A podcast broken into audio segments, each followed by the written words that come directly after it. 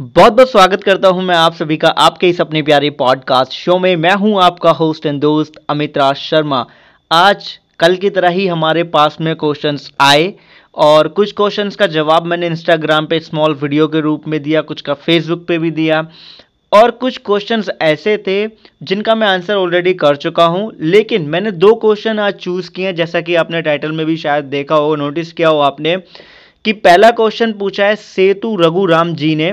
तो मिस्टर राम जी जानना चाहते हैं कि टर्म इंश्योरेंस अगर मैं लेता हूँ तो क्या मेरा प्रीमियम आगे बढ़ सकता है? सपोज़ अगर मेरी एज तीस साल की है और मैंने बीस साल के लिए टर्म इंश्योरेंस लिया तो आने वाले टाइम में जब तक टर्म इंश्योरेंस का मेचोरिटी एज आएगा एंड डेट आएगा तो मेरी एज पचास साल तक की हो जाएगी। तो इस बीच में क्या मेरा प्रीमियम बढ़ सकता है? इस क्वेश्चन को लेने का मतलब बहुत ही सिंपल है, क्योंकि जी हाँ मैं बताना चाहता हूँ कि हाँ बिल्कुल बढ़ सकता है, क्योंकि हर एक इंश्योरेंस कंपनी अपने टर्म्स एंड कंडीशन में ये चीज़ साफ़ मेंशन रखती है कि आने वाले टाइम पे प्रीमियम का जो अमाउंट है वो चेंज हो सकता है। जैसे कि अभी हुआ, जैसे जीएसटी आने से पहले, जो इंश्योरेंस लोगों ने प्रोडक्ट लिए हुए थे तो उनका जो प्रीमियम था, कम था। क्यों कम था? क्योंकि जो जीएसटी था, वो 18 परसेंटेज लगा और पहले जो सर्विस टैक्स लगता था, वो 15 परसेंटेज था राइट तो 3 परसेंट एकदम से बढ़ा। और आगे भी अगर गवर्नमेंट ऐसा करती है कि कोई रूल ऐसा ले आती है जिससे कोई टैक्सेशन बढ़ जाता है, या आईआरडीए की तरफ़ से कोई इंश्योरेंस कंपनी कुछ उनको कुछ प्रॉब्लम आती है, वो अगर कुछ रूल चेंजेस करते हैं और उन्हें अप्रूवर मिल जाता है तो भी बढ़ सकती है। और वो ये चीज़ इंश्योरेंस कंपनी अपनी टर्म्स एंड कंडीशंस में ऑलरेडी मेंशन रखते हैं। लेकिन इंडिया के अंदर इंश्योरेंस लेते वक्त टर्म्स एंड कंडीशन बहुत ही कम लोग हैं जो पढ़ते हैं। ना के बराबर लोग पढ़ते हैं, मैं तो यही कहूँगा क्योंकि ना के बराबर लोगों के पास ही लाइफ इंश्योरेंस है, जो कि फैक्ट बात है हमारे देश के अंदर, क्योंकि इंश्योरेंस को बेकार की चीज़ समझते हैं, लेकिन इंश्योरेंस एक प्रोटेक्शन है and you can't underestimate that second question हमारे पास आया है, जो कि बेसिकली आया नहीं है, उसको मैंने खुद चूज़ किया है, क्योंकि वो क्वेश्चन मुझे काफ़ी यूज़फुल लगा, क्योंकि जब मैंने इंश्योरेंस फ़ील्ड में कभी वर्क किया था तो उस टाइम पे मैं भी जानना चाहता था कि भाई इंश्योरेंस कैसे शुरू हो गया, कौन, कोई तो एक्ट होगा जो जिस वजह से इंश्योरेंस का वर्क सारा मैनेज हो पाया होगा। तो उसी एक्ट से रिलेटेड क्वेश्चन है कि what is the insurance act of 1938 अब देखिए इस एक्ट का जवाब देने से पहले, इस क्वेश्चन का जवाब देने से पहले, धन्यवाद राहुल दुबे जी कि आपने ये क्वेश्चन वहाँ पे पुट किया, जिससे कि हम देख पाए। और इसका जवाब देने से पहले एक चीज़ कहना चाहता हूँ 64 या 65 समथिंग अराउंड इतने ही पेजेस थे हो सकता है इसके अप्रोक्सीमेट कुछ नंबर्स अप एंड डाउन हो सकते हैं बट अराउंड इतने ही पेजेस थे इस एक्ट से रिलेटेड जो कि आपको आईआरडीए पे मिल जाएँगे। आप वहाँ पे पूरी तरीके से डिटेल पढ़ सकते हो, क्योंकि यहाँ पे मैं आपको मोटे तौर पे बताऊँगा कि ये एक्ट है क्या और इसका काम क्या था। जैसा कि हम सब लोग जानते हैं कि नाम है इंश्योरेंस एक्ट 1938 और उस टाइम पे हमारी जो कंट्री थी, उसको फ्रीडम नहीं मिला था। तो ऑब्वियस सी बात है, हर एक चीज़ पे कंट्रोल किसका था? ब्रिटिश गवर्नमेंट का। अंग्रेज़ों का पूरी तरीके से कंट्रोल था। तो उसी तरीके से उन्होंने इंश्योरेंस बिज़नेस पे भी अपना पूरी तरीके से आधिपत्य पूरी तरीके से कंट्रोल किया हुआ था, जिसके लिए उन्होंने ये एक्ट बनाया। ओके और ये एक्ट कोई ओरिजिनल एक्ट नहीं है कि उन्होंने इंडिया के लिए कुछ अलग तरीके से एक्ट बनाया। नहीं।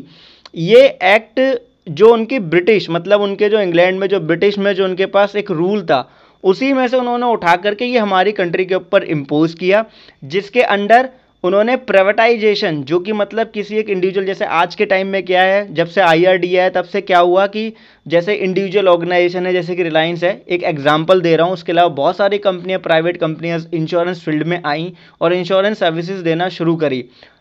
तब तक 1999 तक, तब तक ऐसा नहीं था। क्यों नहीं था? क्योंकि 1938 से लेके 99 तक इंश्योरेंस एक्ट 1938 पूरी तरीके से फॉलो हो रहा था, सब कुछ गवर्नमेंट के अंडर था, गवर्नमेंट चाहती थी, वैसा ही होता था इंश्योरेंस सेक्टर के अंदर राइट बेसिकली इसको आप ये चीज़ मान लीजिए कि एक ये डून्स एंड डोंस की बुक है, जिसके बेस पे सारा इंश्योरेंस बिज़नेस चलता रहा 1999 तक।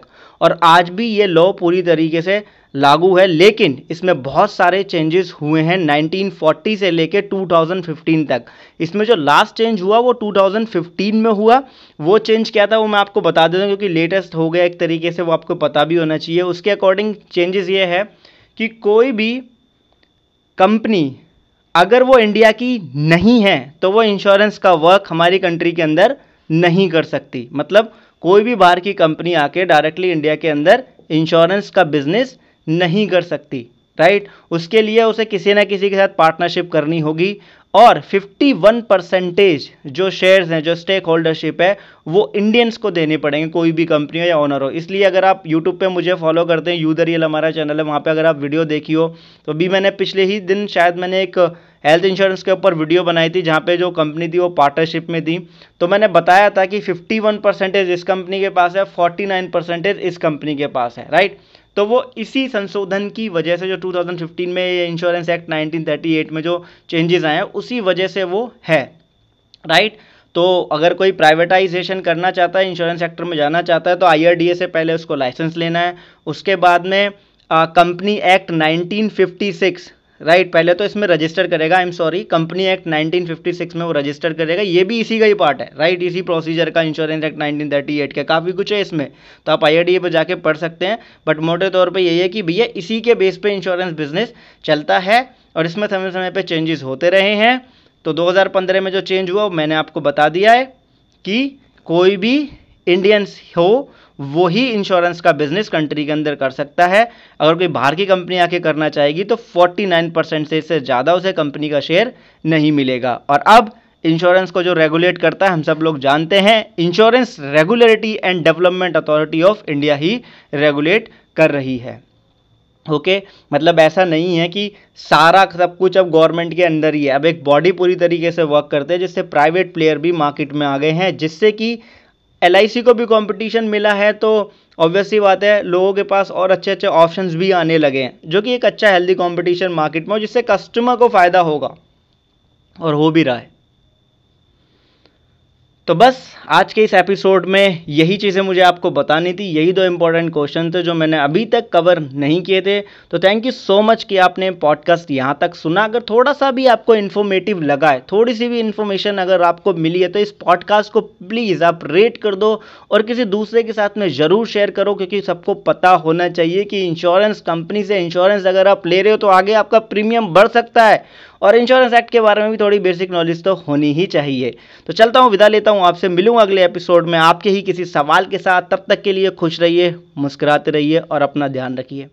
आप बहुत ही मूल्यवान हैं।